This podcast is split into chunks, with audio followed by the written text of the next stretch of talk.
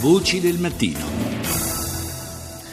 Abbiamo parlato prima di un conflitto a lungo trascurato, a lungo dimenticato dalla comunità internazionale, come è stato sottolineato dal nostro ospite, cioè quello eh, tra armeni e azeri nel Nagorno-Karabakh, e un altro conflitto strisciante, possiamo dire, una, eh, una guerra civile eh, che si consuma un po' nel, nel silenzio, è quella eh, in atto in Burundi. Forse parlare di guerra civile è, è eccessivo, però certamente eh, il rischio che questa, queste tensioni diventino qualcosa eh, di più grave eh, certamente c'è, al punto da avere indotto eh, le Nazioni Unite a decidere un, il dispiegamento di una, di, una, forza diciamo, di, di mantenimento della pace in Burundi. Ne parliamo stamani con il professor Stefano Bellucci, docente di storia ed economia dell'Africa all'Università di Leiden in Olanda. Buongiorno professore. Buongiorno. Lo sviluppo nuovo è, è, appunto quello che dicevamo poco fa, cioè il, il fatto che le Nazioni Unite abbiano deciso di, di, di rompere gli indugi e, e, occuparsi direttamente della situazione in Burundi. Eh, una situazione grave considerando che eh, si calcola che da quando eh, sono cominciate le, le, tensioni politiche legate alla decisione del presidente Nkurunziza di eh, candidarsi per un eh, ennesimo eh, mandato presidenziale sono centinaia già le vittime. Sì, certamente. Ehm, il, la decisione del Presidente è quella di ricandidarsi per un terzo periodo. Ehm, che per l'Africa eh, non è mm, moltissimo, bisogna essere eh, eh, sinceri.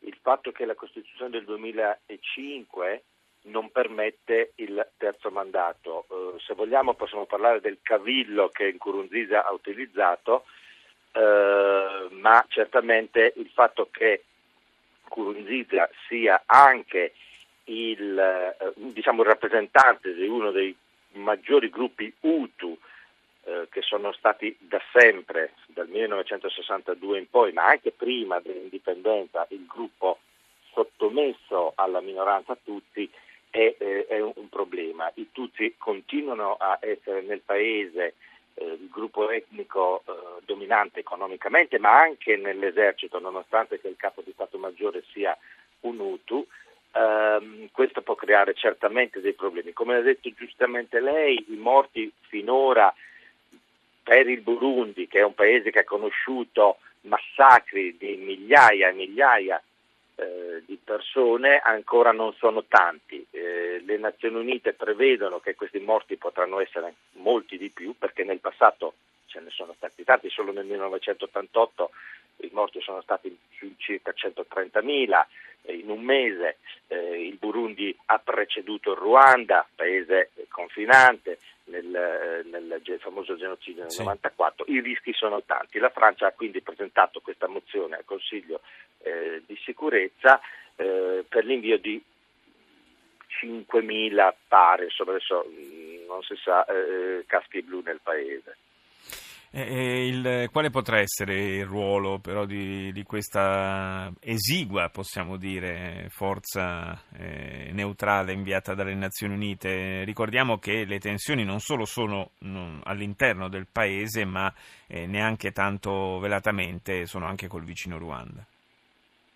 Certo, il problema del Burundi non è Ruanda ma è anche il Congo, eh? non dimentichiamo ah, che ci sono, eh, ecco, ci sono eh, tantissimi interessi economici nel Congo occidentali e cinesi e, e, e, e, ci sono moltissimi Hutu, Tutsi eh, o comunque eh, gruppi derivanti da emigra- emigrati, rifugiati eh, di tutte e due le etnie nel Congo. Quindi la spirale del conflitto potrebbe essere molto più grande, addirittura potrebbe coinvolgere anche l'Uganda.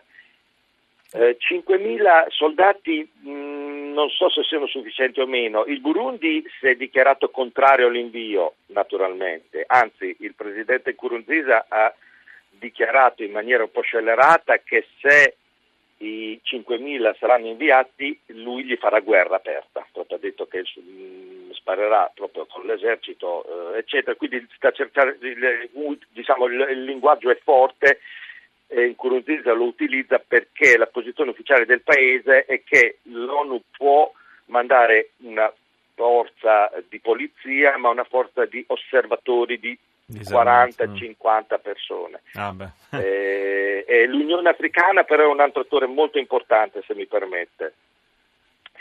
Eh, posso... Prego, prego. Ecco, diciamo, io mi trovavo ad Addis Abeba durante il, l'ultima riunione dei capi di Stato dell'Unione Africana e da lontano ho seguito eh, i, i, lavori. Uno dei punti principali dell'agenda eh, a gennaio era proprio il Burundi.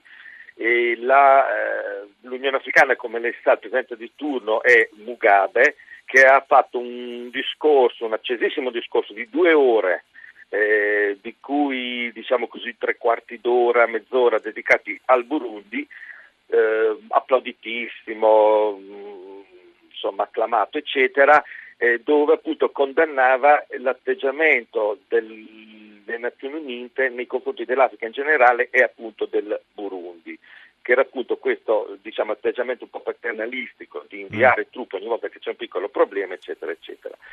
L'Unione Africana, dopo il discorso di Mobutu, che non è mm, un santo, come sappiamo, eh, ha passato una mozione che diceva che anche l'Unione Africana è disposta a inviare delle truppe, ma soltanto sotto richiesta del, governo, del presidente in carica. Sì, cioè in Nkurunziza. Mm.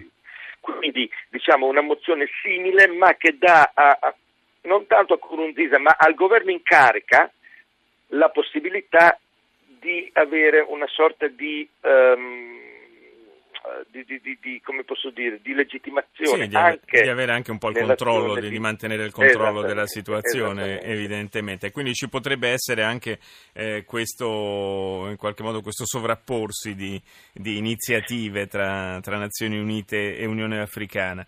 Eh, grazie al professore Stefano Bellucci, grazie di essere stato con noi.